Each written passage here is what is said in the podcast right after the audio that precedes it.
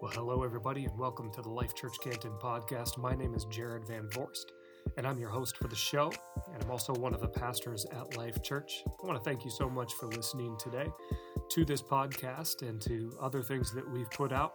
Uh, we hope that this content has been meaningful to you, and we want to encourage you to share it with somebody if you think it might be impactful for them as well. I also want to invite you to prayerfully consider giving to Life Church Canton. Just want you to know that your financial commitment and investment in Life Church really helps us do the work that we get to be doing and it changes people's lives. We've got a New Life weekend, which is our name for a baptism weekend coming up on August 30th. And I would love to invite you to come out if you feel comfortable. I recognize that uh, joining in public can be a little bit uh, worrisome at this point, and I understand that. But we're going to be getting together and celebrating people's lives that were changed and are now going to get baptized as a result of that. And so, uh, your giving, your commitment to that makes that possible, uh, as well as all of the work that we get to be a part of at Life Church. Today, you're going to be hearing a sermon from Pastor Nathan McWherter, and he is giving our fourth week of the series, Sticking to the Gospel. And he's going to be talking specifically about sharing the gospel. Now, if you've heard that term before, you might not think it is what you think it is. It's a little bit of a different spin on what it means to actually share the gospel in the context of this series. So I hope you enjoy. And so without further ado, here is Pastor Nathan.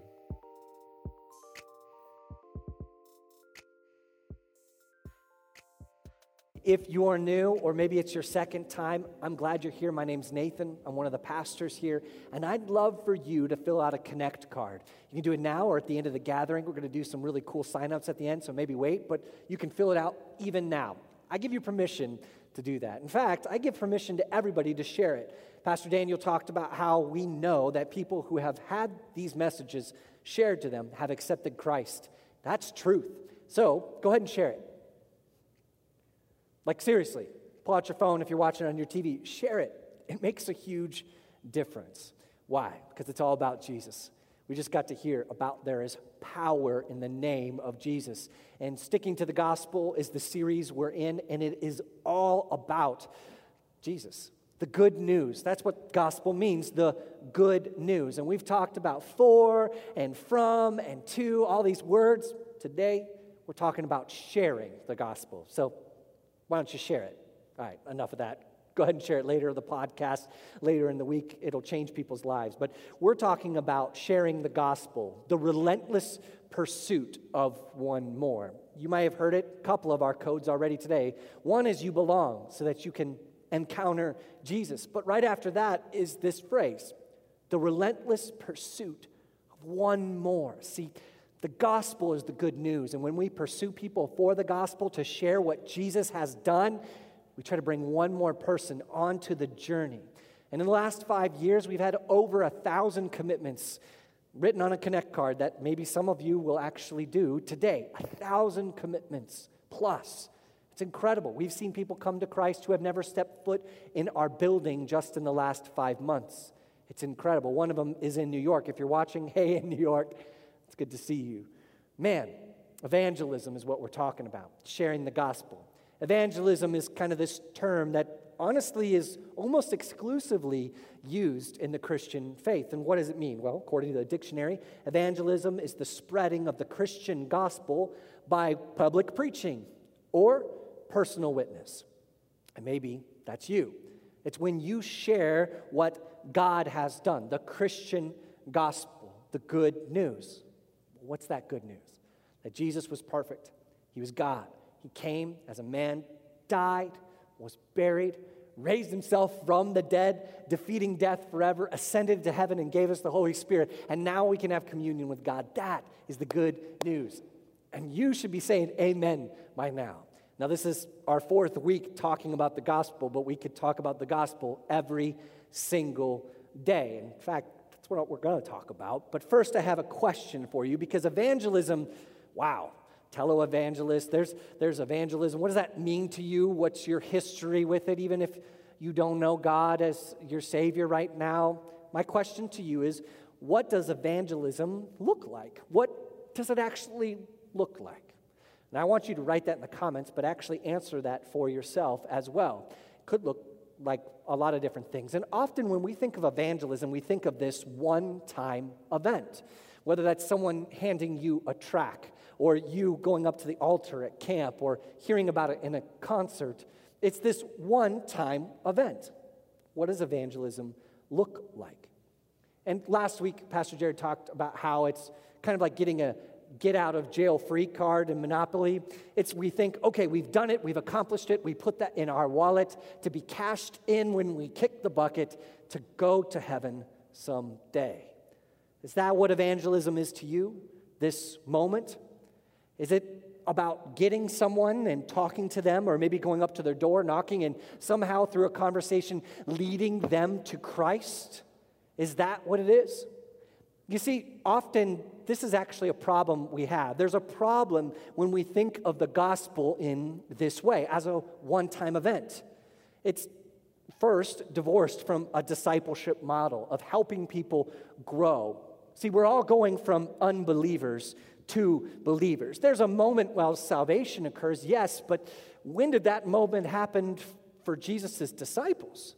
See, Jesus took them on a journey, not to a moment, but to a lifetime of believing more and more in Him and what He's doing. And that is what He's inviting us to this journey. He wants us to experience the fullness of who He is. And when we think of evangelism as this one time event, and I say share the gospel, gospel relentlessly pursue one more, if we think about it as this one time salvific event, it can actually be overwhelming. Like, man, I, I don't know if I can do that. I feel like there's a lot on the line. In fact, I shared this earlier, but 47% of millennials think that evangelism, trying to get someone of a different faith to believe in the faith you have, is wrong. 47%. In fact, more than half have reported that they've had two or less conversations about faith a year. Some of those people zero at all. So, what is evangelism really? Is it this moment of salvation? Is it a prayer that you lead people through? Is it a man yelling on the street? Is it a really corny tract handed out? I want to go to a scripture we actually talked about a couple weeks ago. In fact, we were speaking about a sermon, and I was preaching on APEST, Apostle, Prophet, Evangelist, Shepherd, Teacher, and how it unifies the church. Check it out. It's pretty sweet. It's in our last series. But I love Scripture because Scripture has so much to say and it can apply to so many situations. And I want to talk about Ephesians 4:15 again and bring it back up. This one phrase that talks about how we reach unity in the faith, how we grow, and how we get to see God move in huge ways. And that should get you excited.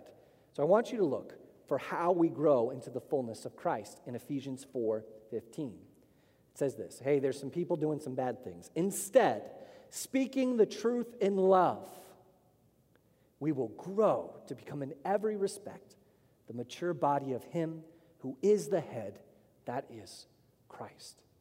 How can we be like Christ? We speak the truth in love. Have you heard that phrase, man? I'm just speaking the truth in love.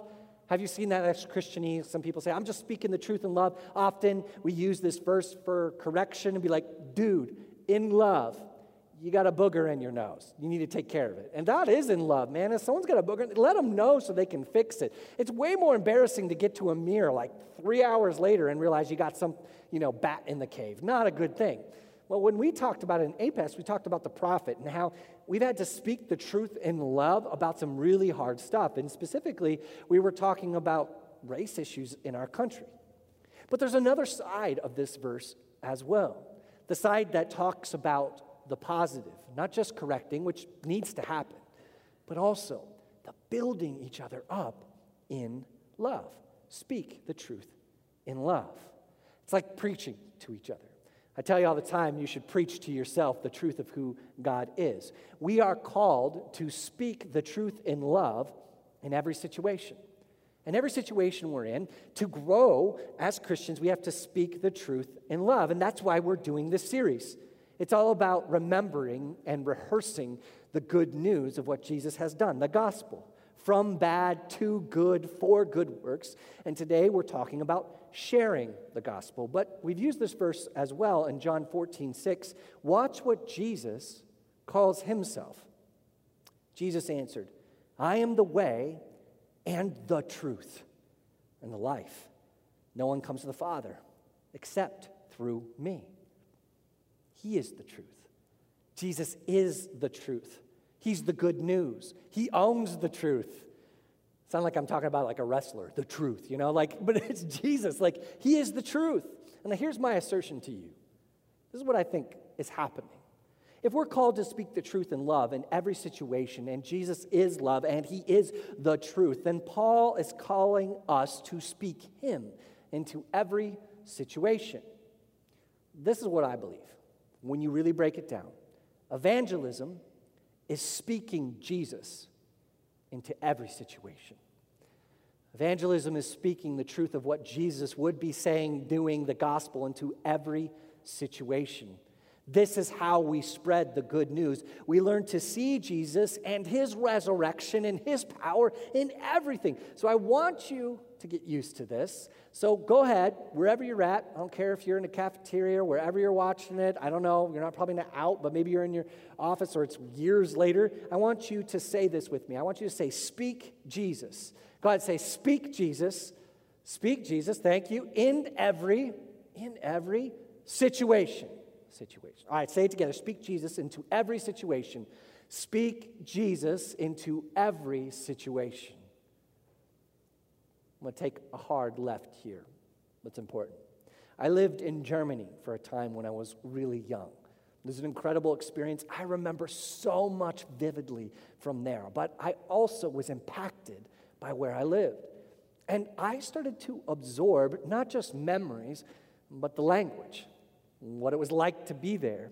And for a long time, I could actually understand when German was being spoken around me when I was back in the States, and even there. I couldn't really speak it, not really. I had some nice phrases, and later I even learned this song. It's a famous song by Rammstein. It's called Du hast. You ever heard it? Du hast, du hast mich. Du hast mich gefragt. I mean, I could sing the whole thing for you, but you don't want to hear it. It's a metal band. It's awesome. Anywho, it, I, you know, I kind of know what they're saying, but I actually know the lyrics. Am I fluent? No, not even close. But do I have a sense of what it is? Yes. But to be fluent, it's got to be effortless. You know, I think in English, when you're fluent, you think in the other language. So I should be able to think in German or dream in German. Reality is, I don't know the language. Why do I share that? Because many of us have never been fluent in the gospel. Man, we sometimes understand it. We can speak a few phrases. In fact, we kind of can speak gospel ish pat phrases that have lost their power because it's just a saying, like, well, you got to be washed in the blood. That's a weird thing to say. what do you mean? We know some phrases, but we lack the impact and power, the fluency to interact with the world every day through the lenses of the gospel. That's just not true. Man, we can even sing the songs, we know the lyrics, but we don't speak the language. We understand that He's loving, but forget that He is just. We know that He saves, but it doesn't really impact the way we make decisions every day. It is so difficult. Man, most of us are more fluent in sarcasm than we are in the gospel. It's effortless, it just comes out of our mouth. We don't even realize we're doing it. If evangelism is truly speaking Jesus into every situation, we must become more and more fluent in the good news and what Jesus is saying? Are you fluent in it? And how would you know? It's got to get inside of us. We need to dream about what Jesus is doing. It's the lens that we should interpret every movie, every song, every interaction, every relationship. And that's why I said at the very beginning of the series that if we truly understood the gospel, it would wreck us every single day. But don't be discouraged. As we become fluent we can't help ourselves. As it gets into us, we can't stop speaking it. We will evangelize. Have you ever watched someone from another country and when they get really, really mad, they'll slip into their other language and just start saying stuff? That's when you know you're in trouble, is because they are now gone to the base primal part of who they are and they're just speaking it. That should be our response to anger and fear. It should be the default, the gospel. So be encouraged when that happens, it'll pour out of you. The truth of the good news won't be about this moment that you just lead someone to Christ, but every moment that you speak into every situation becomes about it. I believe that this is what God has for us, but it's also not really a choice. So you don't get to choose. You got to do this. Romans 10, 10 through 15. Listen to this. For it is with your heart that you believe and are justified, and is with your mouth that you profess your faith and are saved. As scripture says, anyone who believes in him will never be put to shame. It goes on to say this For there is no difference between Jew and Gentile. The same Lord is Lord of all and richly blesses all who call on him, for everyone who calls on the name of the Lord will be saved. And 14. How then, now watch, watch. How then can they call on the one that they have not believed in, right? How can you call on Jesus if you've never believed in him? And how can they believe in the one whom they've not heard? So you can't believe in someone you've never heard about. And how can they hear without someone preaching to them? And how can anyone preach unless they are sent? As it is written, how beautiful are the feet of those who bring good news. We have no choice. This and other scriptures, they point us. We have to speak it. And when we think of it as this one time event, we can become overwhelmed when in reality, we've been given moment after moment after moment after moment to speak the truth. Jesus came to die for you, to save you from death and separation from God. That is the truth. He rose in power to defeat the curse of sin and then ascended to give you that same power to overcome the brokenness of the world. He's given you authority and presence and spiritual gifts. He has reunited you with God. He has told you what is good to preach. This is good news. Hopefully, you're feeling it rise inside of you. You're rehearsing the gospel. Becoming gospel fluent, being able to speak the good news in every situation, allows you to use every opportunity to evangelize, to share, to relentlessly pursue. Accepting the gospel is not this one time thing, but something we rehearse and we live and we recite to others daily. Now, let me explain how this happens how we miss opportunities. And I'm going to share some of these, and then I want to show you, just in a few cases, how you can use those opportunities not to force someone to accept, but to point to Jesus. See, many Christians I know take credit for what Jesus has done in their life. Say what? well, or at least they've forgotten to give them credit. What do I mean? I hear a lot more people praising Dave Ramsey for their financial freedom than Jesus. Okay, I, don't pick. I, Dave Ramsey helped me. But it wasn't Dave Ramsey. See, Dave Ramsey will tell you. He went to the Word of God and he said, How does God see the world? How does Jesus see the world? If Jesus is true and these things are real, then let me look at how we spend our money and be transformed. See, Dave Ramsey points to Jesus, but sometimes we take credit for our own financial freedom and forget that it was Jesus who did it. I'll say it another way instead of taking credit for the kindness or the joy that your children are or who they are and what they do, and people are like, oh, your child's so awesome. What do we say? Oh, thank you. No, we should be pointing them to Jesus. Saying, yeah, they're this way because we found out some things about parenting, but also we found out some things about God, and we're trying to point our children to Jesus. And because of that, they're being changed and transformed. You see, what did I just do? I shared the gospel. And a lot of people take credit for being nice or good or doing kind things. They say, Oh, thank you. Look, we aren't called to be nice. We aren't called to be good Christians. We're called to be people who point to Jesus. And when someone says you are good and you are kind, or maybe you're courageous, or you have grace, or you have mercy, and you just say thank you, or you just take credit for it, what you're actually doing is missing an opportunity. Let me explain it this way. Not only are you stealing God's glory when you take credit for anything good in your life, and I can back that up with a ton of scripture. When you take credit for it, you're stealing glory from God because it could be pointed towards Him you're also missing the chance to share the good news that they could have a relationship with God and it could transform them. So you've stolen God's glory, you've missed the opportunity to evangelize them, and you might actually be setting that person up to fail.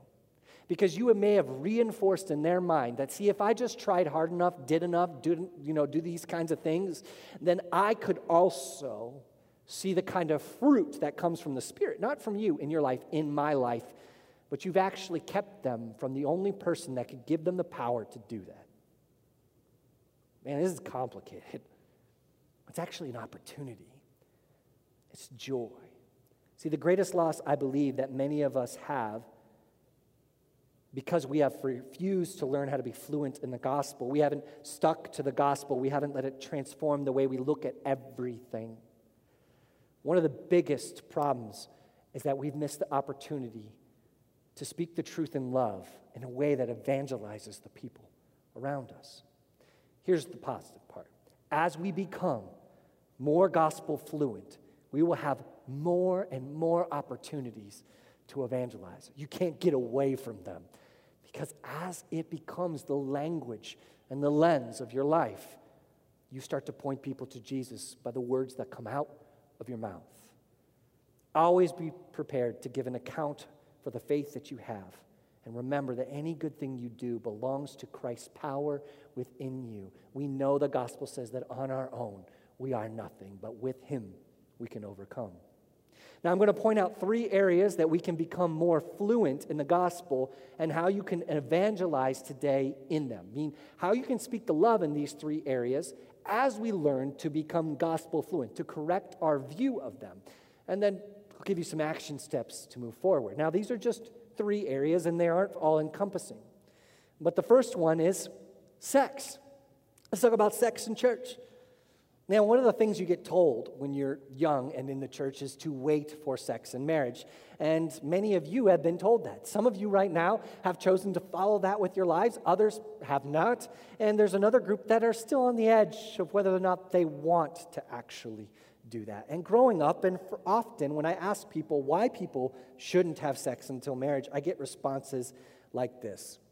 First of all, you won't get pregnant, you won't get an STD, you won't have uh, complications.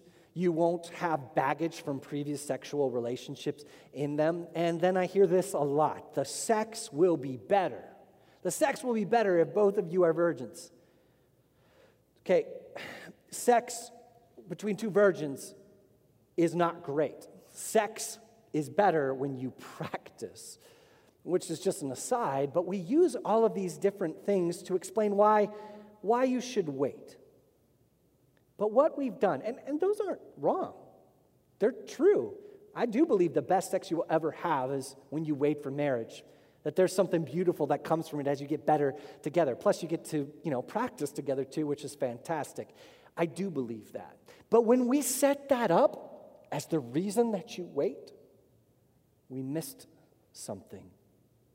What we have done is unintentionally reinforce the world's view of sex. What do I mean? Sex is about getting your needs fulfilled. Sex is about trusting your heart and fulfilling your needs. And so what we've said is, those, your needs, just wait, hold off on that need, hold off, because it'll be even better then. So you don't want to get in the way of your intimacy. You don't want to get in the way of having great sex by having previous partners or anything like that. So wait, wait, wait, wait. When we lost the focus completely, sex isn't about getting yours or getting what you want.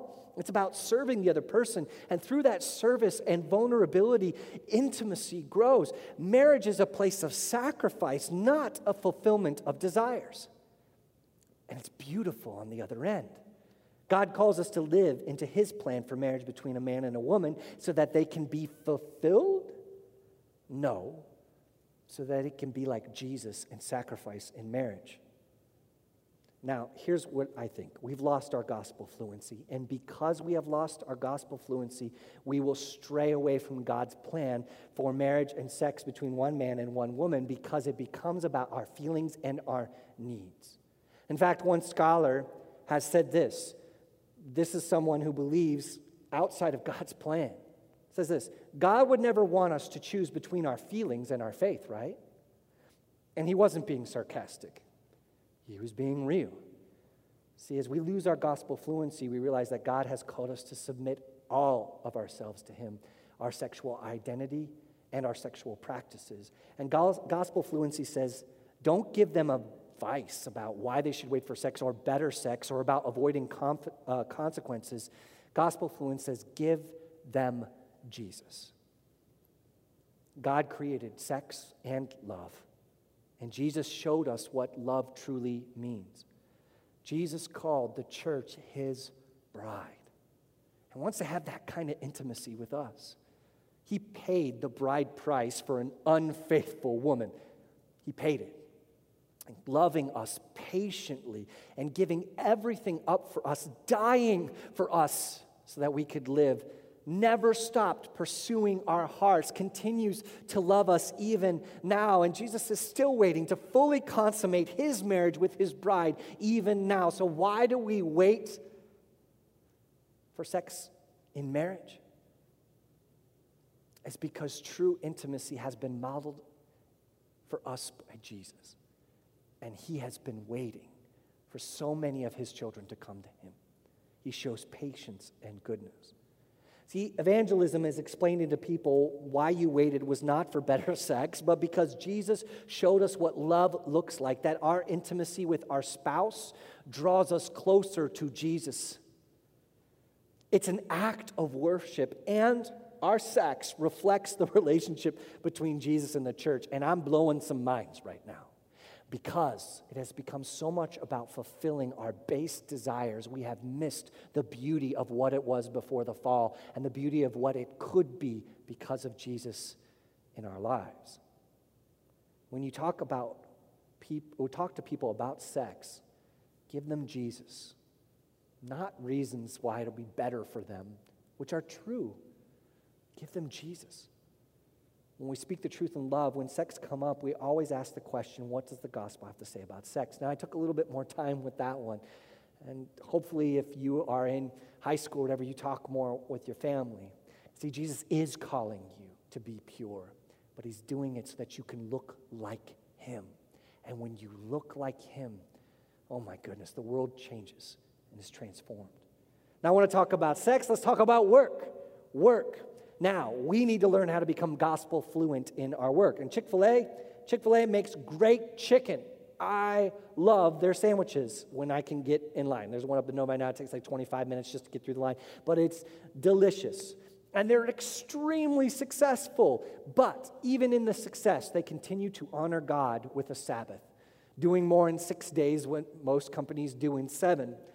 They're unashamed that they have found this. They point to him. When people say, Man, your people are just so loving and kind, and they say, My pleasure, and all these other things. And they say, Yes, because we have learned something about how God wants to run the world and how God wants us to work. They're an example to us of how we should approach our work. So stop taking credit for your business practices that really reflect what God's heart is for you and start sharing with people that you are truly successful because of what Jesus has shown you about doing good and doing right and bringing it into the world.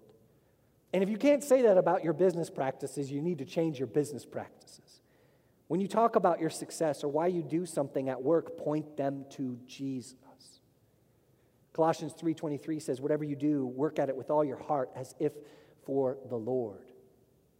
Why do you work hard? Well, because I'm a hard worker and I'm from Detroit and we just make this stuff happen. No, I work hard because it's for the Lord. I mop this floor as if it was for Jesus. He paid it all so that I can serve Him. That's evangelism. Do you know your work is worship? The very way you do work is worship. And you can tell people the reasons why you do it. Become fluent in the gospel. What if, when we went to small group And when someone comes in and just says, Man, I'm having a hard time. I missed that promotion. I should have got that promotion. I never get affirmation from my boss, and I'm really frustrated with my coworkers. And ah, what if in our small groups, instead of just saying, Yeah, that's terrible, or you should just leave your job, or giving them advice on how, what letter to write, or do this or do that, what if we started to speak the truth of the gospel over those people? Saying, I know you didn't get the position you want. The joy, though, is you have a position that is secure with Christ. And even though you may have deserved this in your work, in your life, you deserve death, and yet God has given you life. And isn't that a joy? When we don't get words of affirmation from our boss, we can remember that Jesus is sitting at the right hand of the Father, speaking on our behalf. And when we come into small group, we can feel powerless and try to make things happen or not be seen, or we can be reminded what the gospel says and go from unbeliever to believer a little bit more. Man, who cares if a middle manager likes you when the God of the universe has your back? Somebody better had said, bake that bread. What would change if we learned to evangelize each other in our small groups? Evangelism is being able to show people the better way to speak the truth in love. How can we be creative about that? Third way, we'll go quick on this one, is parenting and friendships. We've talked about marriage and the guys of sex because it's a big part of marriage, but marriage is a place where we work and love each other and point people to Jesus. But what about parenting and friendships? My question to you that you could answer right now is how does the gospel inform your parenting? Have you thought about that? How do you evangelize your children? Can you answer that question? I think you can. I think if you dig down deep, you realize there's so much of what you do, you do because of Jesus. But are you speaking? Are they hearing the truth in love? See, sometimes, though, we don't do well. And I do bad with this. We use the consequences of sin as a way of dissuading sin. So if you keep not doing what I asked you to do, I'm going to give you a consequence to convince you to stop doing the thing you shouldn't do. We're going to use the consequences of sin as a way of dissuading sin instead of pointing them to Jesus. Now, I'm not saying you don't discipline, but it's all about how you say it. It's like, hey, if you keep doing this, there's going to be a consequence, but I want to point you to Jesus and say, look, when you make a mistake, Jesus has paid for that. Jesus did. He paid for that, and He loves you anyway, and He wants you to live in fullness. In fact, because of that, He's given you the power not to sin like that again. And He wants you to know how much He loves you and has made you to be free of sin. Consequences come, I get it, but are we pointing people to Jesus or to consequences? We should point them not to be ashamed for what they have done wrong, but to realize and acknowledge that their brokenness was paid for. And that has ramifications on our life. Are you evangelizing your children every day? Real quickly, your friendships. What are your friendships based on? Are they based on you growing towards Jesus, or are they people who fulfill needs that you have? In fact, we know this very.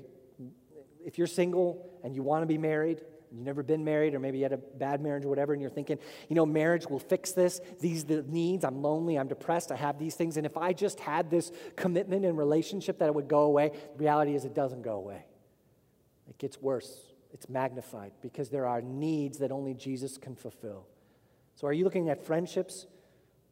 Are you relying on Jesus or each other? Does your relationship force you towards Jesus or an unhealthy reliance on them to provide your identity? Are you someone who gathers people around you so that you feel like you have significance? And are you telling them, I need you? I must have you.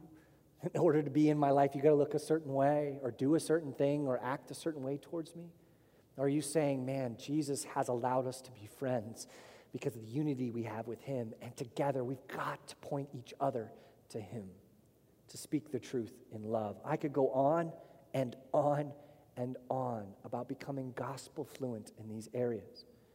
But I want to remind you the reason why I poke on this, the reason why I prod, is because when we start to speak the gospel, people will come to Jesus. Our relationships are the most powerful place to speak the truth in love. Our relationships are the most powerful place to speak the truth in love, whether it's child, parent, partner, friend, coworker, those relationships. When you speak the truth in love, when you become fluent in the gospel, it transforms everything. Ephesians 4:15. This is where we started. Instead, speaking the truth in love, we will grow to become in every respect the mature body of him who is the head that is Christ. I am confident that you can become gospel fluent, that you can start having conversations with people about Jesus. Did you know they did a study, the same study where I got these millennial numbers? They did a study that nine out of 10 people who have had at least one conversation about faith come away more confident and eager to talk about God again. As we start to talk about Jesus, as we just can't help it and we overflow about what Jesus has done, we will get more and more confident in doing it. Did you know, too, that they tested people, Christians, non Christians, uh, people of different religions? They asked them a question when these situations happens and you, uh, happen and you come away, when you feel like that was good, what, what kind of conversation was that? And they have found that people are the most comfortable with conversations that are just casual one on one conversations, followed by casual group conversations. And that they are least comfortable when people talk to them in church or in the street or hand out tracts. Did you know that you, in casual conversation, have more of an opportunity to speak the truth in love and evangelize than I do on this stage and with this impact? At least they'll receive it more. I'm confident that you can do this. And you know what the greatest characteristic is of those who are successful? Listening. Listening. Listen to what they are saying. See, when we listen through the ears of the gospel, we will hear the true longing of people's hearts the needs, the desires. See, they weren't made to be apart from God. They have this desire inside of it, and it's going to come out when you listen. And those who are fluent in the gospel can see what they need and speak the truth into that situation. And all of a sudden, you are showing them what you truly want is Jesus Christ, and this is who he is. That, that is evangelism. Because what they need is good news. And you are more able to do it than you know. When we know the gospel, we speak it in incredible ways. I want you to breathe that in for a moment. There's power in the name of Jesus. I want to finish with these action steps. And then some of you need to give your life to Jesus for the first time right now. First, I want you to give God the credit this week whenever you get a compliment. Like, be creative about it. Some of you, you get compliments all the time. You get compliments all the time. Think in your mind, how do I give glory to God for this compliment? Let's make it a game. I think it'll be really, really fun. What you'll find is that the gospel will start coming out of you. Second, I want you to intentionally ask what the gospel says before giving advice or critique. Seriously, if someone comes to you and says, Oh my gosh, but think about what the gospel says, and don't give advice until you have thought through what the gospel could say in this situation. If you do these two things, you're going to learn to be able to speak it so much better. Third, learn how to evangelize the largest group of people in the United States. For the first time ever, people who have no religious affiliation, religious nones, are the largest group of people in the United States. And I want you to learn how to speak to them. Some of us haven't had to ever do that. We're going to do that through Explore. Explore is a life journey course. It's something that we offer. I want you to sign up for it. But I want all our small groups to go through it as well. We've made it so that they'll be able to do that. In fact, you can sign up to be trained in how to do it, small group leader, right now on the Now page, lifechurchcanton.org slash now. Commit to doing this. What it is, is an amazing course that teaches you how to answer the questions and how to communicate who Jesus is to people who do not believe. Not only that, I believe people who are listening to this right now, who are going to go through that course, are going to decide for themselves that Jesus is the way. Fifth, fourth, skipped right over four. Here's four. I want you to read Gospel Fluency. Jeff Vanderstelt wrote an amazing book and does amazing things. It's a book that I've read for years. I think I got it like the day it came out. And it talks about this concept of gospel fluency. If I just scratch the surface and you're like, what? I want to learn more about that, read the book. You will not regret it. It'll teach you how to become fluent in the gospel in a way that isn't off putting, but points people to Jesus. And finally, five, get baptized. Get baptized. On August 30th, we're going to get together. We're going to celebrate. I think right now we have over nine baptisms, somewhere around there. We're going to hear their testimonies and celebrate new life. I encourage you to get baptized, but to be there. We'll do it online. We'll have an FM transmitter if you want to stay in your car, or you can come and see it in person. We're going to have, you know, chlorine in the water, so it's all safe, doing the best we can. But why do we do it? Because when you hear about people's lives being transformed, it ignites you to want to share and speak about what God is doing. I believe wholeheartedly that you can learn to be fluent in the gospel, to speak the truth in love. I believe it. And I want you to be filled with the presence of God. I also know there's someone who's like, man, you've been talking about Jesus and what he's done. And I think, I don't know if I follow in him.